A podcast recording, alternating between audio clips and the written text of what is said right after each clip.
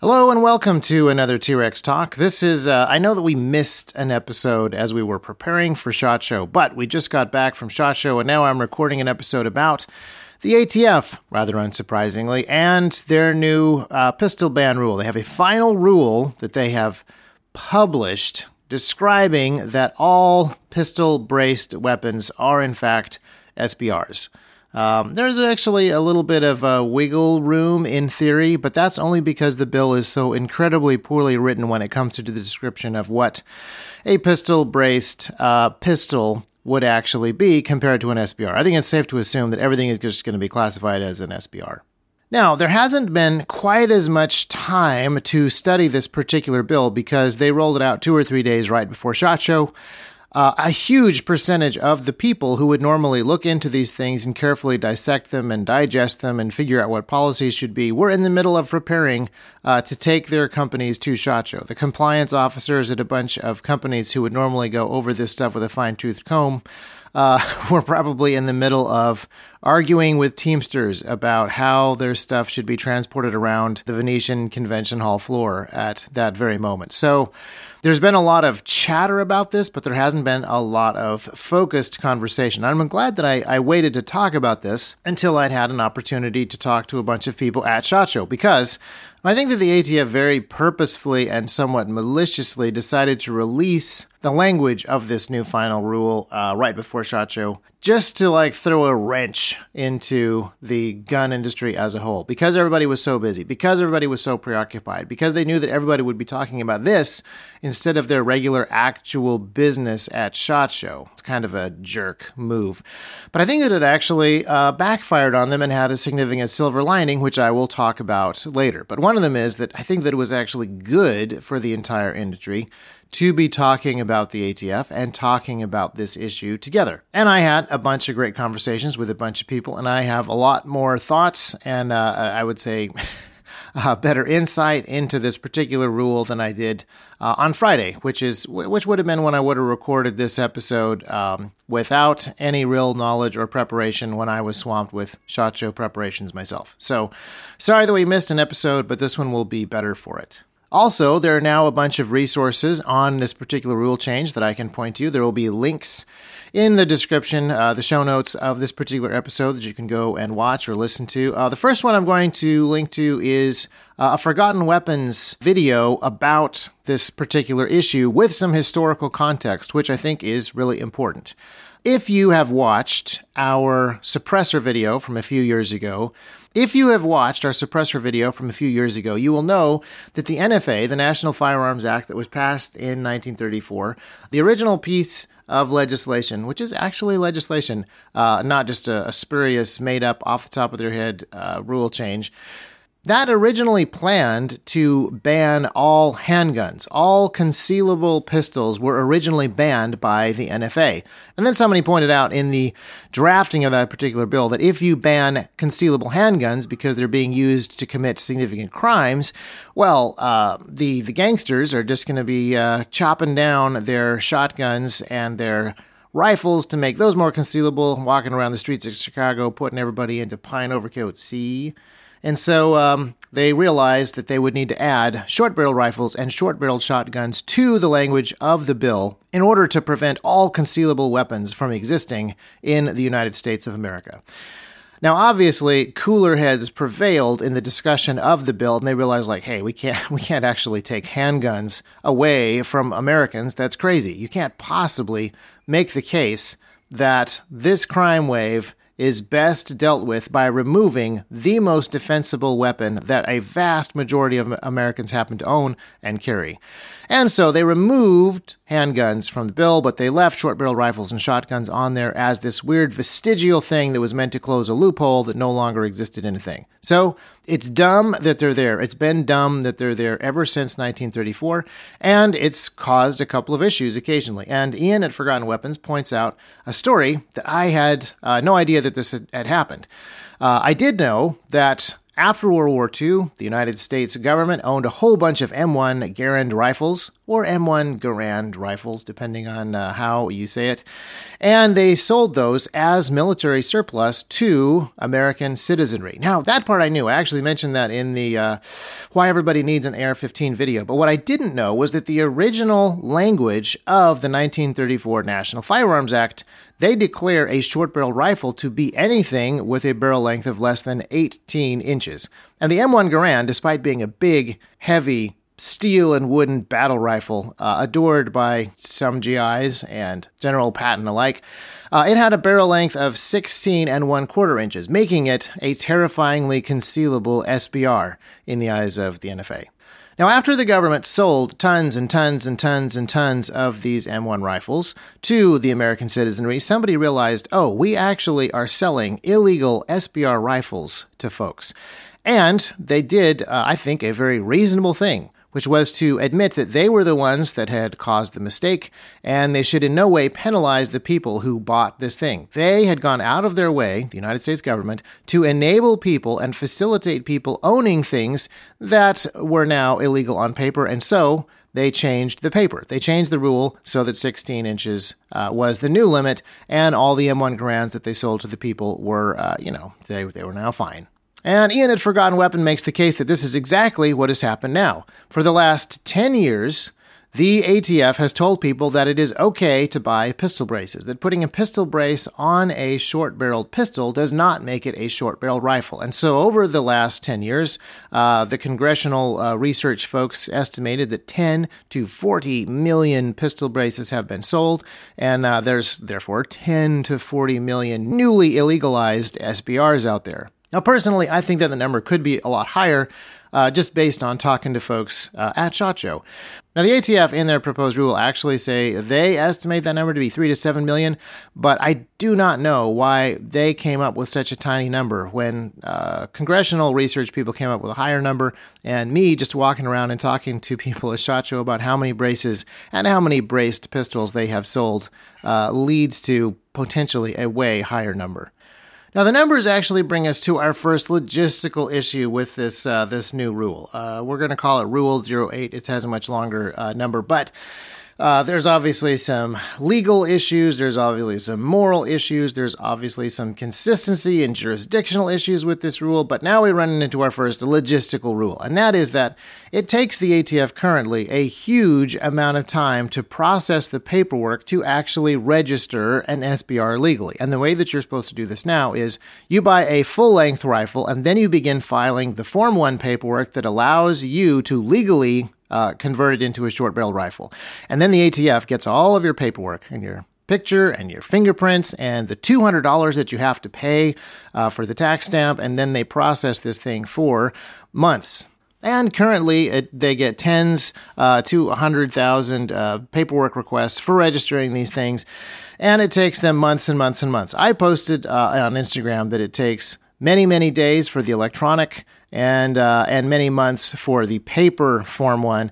And I got a million people in my comments saying that they had been waiting months, many months for the electronic, and they were now into a year plus wait for their paper form. So the amount of time that it takes the ATF to process any of this paperwork is incredibly lengthy. And now they're asking for, in their estimations, three to seven million people to file paperwork within the next 120 days to register their SBRs properly.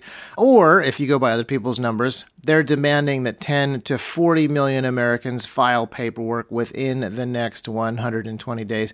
That is an insane amount of paperwork for an agency that can barely handle a fraction of that, and it takes them forever and ever and ever to do it. And it's also worth pointing out that the ATF is doing this exactly backwards. Instead of telling us to get our stuff together and then they are going to uh, allow us to create the SBR once we have the paperwork in hand, they're doing a very backwards thing where they're saying that we have technically been owning SBRs for the last 10 years or so. We are technically already felons. We are already in possession of an illegal device, and they would like us to send them our picture, our fingerprints, and incriminating photos of that illegal device which is, uh, you know, possession of this is a felony with a mandatory minimum of 10 years in prison. We're supposed to send all of that stuff to the federal government. And then there's another interesting wrinkle here that was pointed out by uh, Stephen Stamboulieh at uh, Gun Owners of America. And I'm going to link to a video from the Guns and Gadget YouTube channel talking about this issue, which is that the uh, the ATF runs its own background checks now. They no longer run background checks through the FBI. Th- those background checks stay open for 88 days, and your paperwork fails immediately if the background check fails or if the 88 days run out. So let's imagine that not all 40 million possessors of SBRs file their paperwork in the next 100 days. Let's imagine that it's only like 10 million. It is going to take the ATF literally years to wade through some of that paperwork, even if it's all electronic files. And all of those things will be immediately denied as soon as that 88 day background check window runs out. All of those people will then technically have failed to register their items as an SBR, but they will be you know, registered not only as owning SBRs, but also as having failed the registration process and the gentleman uh, who pointed this out, who is a lawyer for Gun Owners of America, when he went down to the ATF booth, because of course the ATF has a booth at SHOT Show, and he asked them about this issue, this 88 day mandatory uh, time limit on background checks and paperwork processing.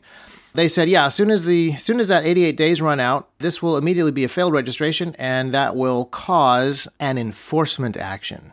So I will uh, link to that video in the show notes below so you can watch his description of that. It's pretty interesting to talk to a bunch of different lawyers who are reading this bill. And again, this is a 300 page document of insanely contradictory nonsense. It's incredibly confusing, and it was dropped at the busiest time in the year for these lawyers and for these gun organizations, I believe, on purpose, uh, very deliberately. And so there hasn't been a huge amount of time to analyze this entirely.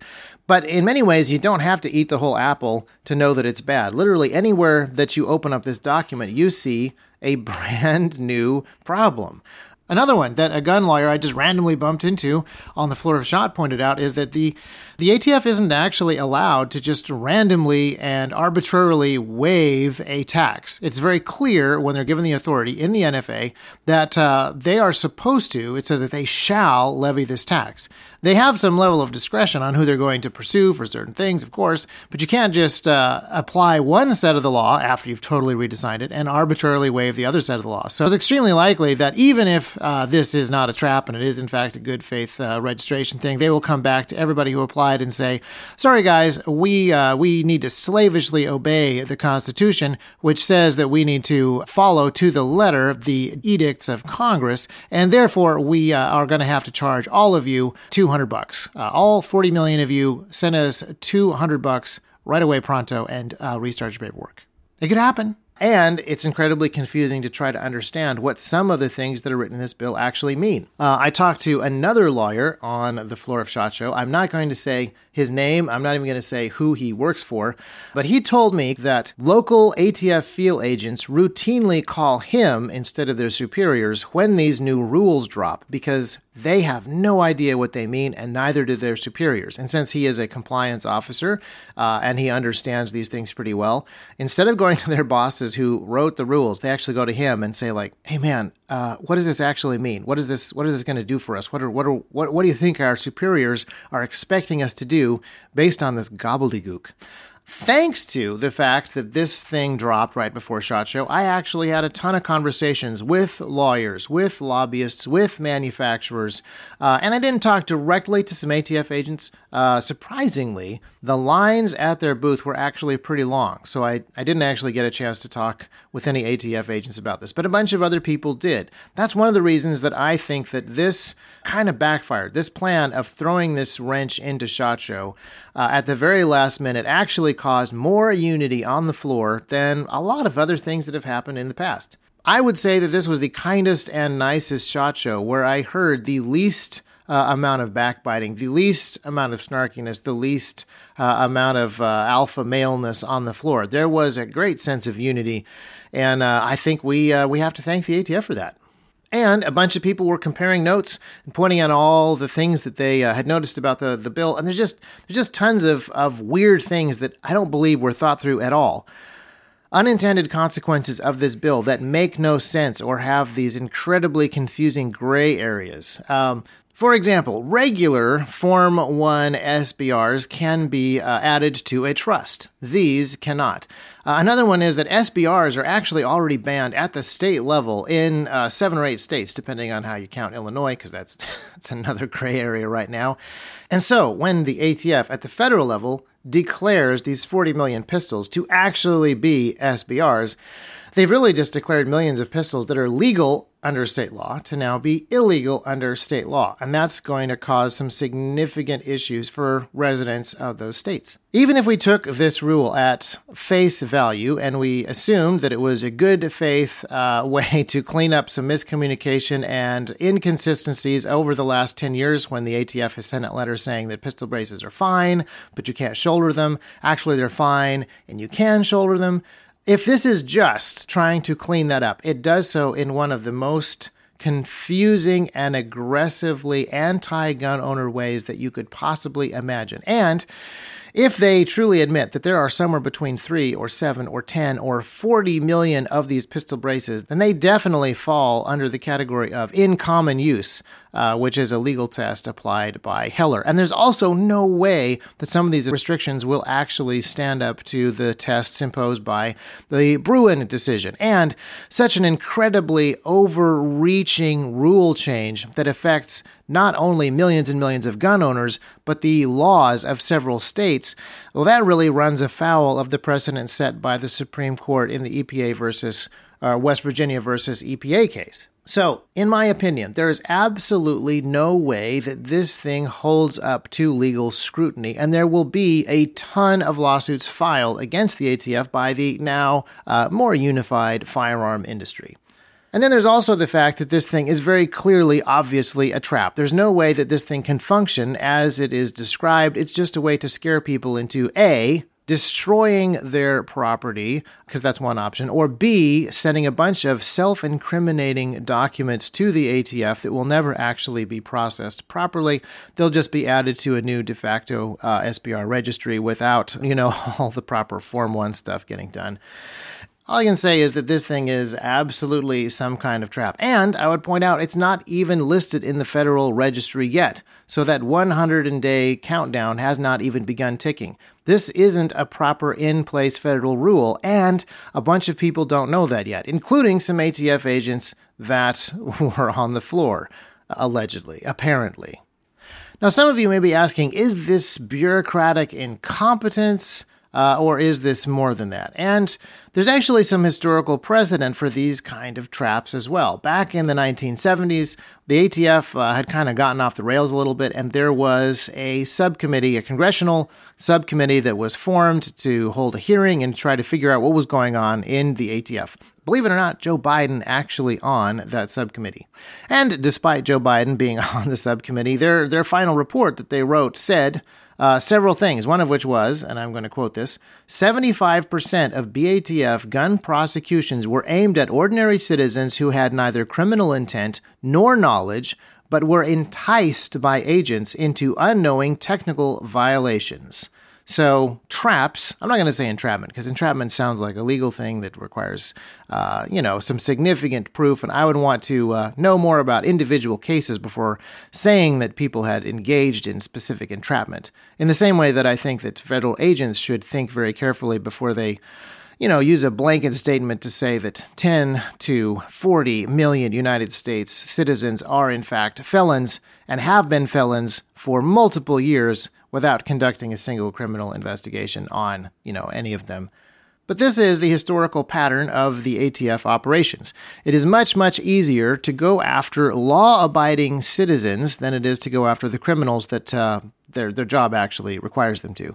And it's much easier for them to write new laws as fiat themselves and implement them as rules than go through the legislative process. So in many ways, the ATF is doing this thing where they are outside of their jurisdiction and they're kind of in almost everybody else's jurisdiction, throwing their weight around without any of the checks and balances that those other departments or those other branches of government are supposed to have.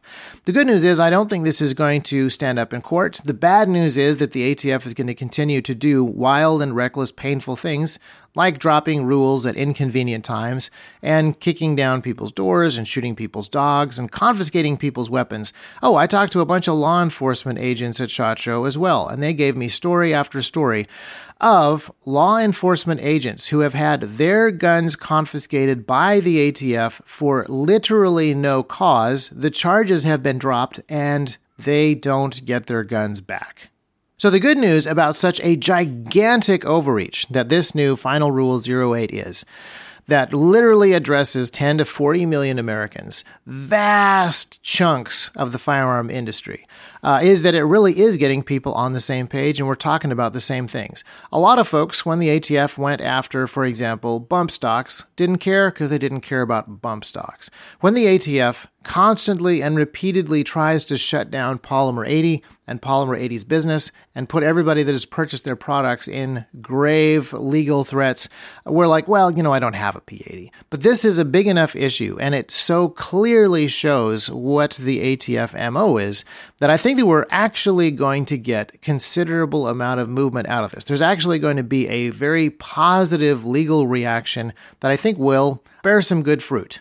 And uh, I think that is the silver lining in the dark cloud. And uh, I'm trying to think if there's any other metaphors that I can throw in here before we end the podcast, but I'm not coming up with anything. So thank you very much for listening. Watch this issue very closely. And again, I am giving you no advice whatsoever on how to comply with the law because I am not a lawyer. I'm just pointing out that you can do whatever you want when it comes to clear and obvious traps.